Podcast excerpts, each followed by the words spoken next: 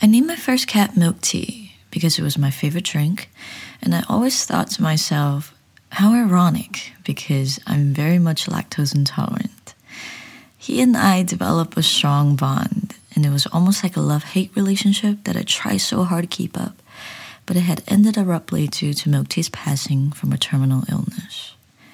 With my best buddy gone, I can no longer vent to him and share my thoughts, which I'm sure he's a lot more pleased than I am.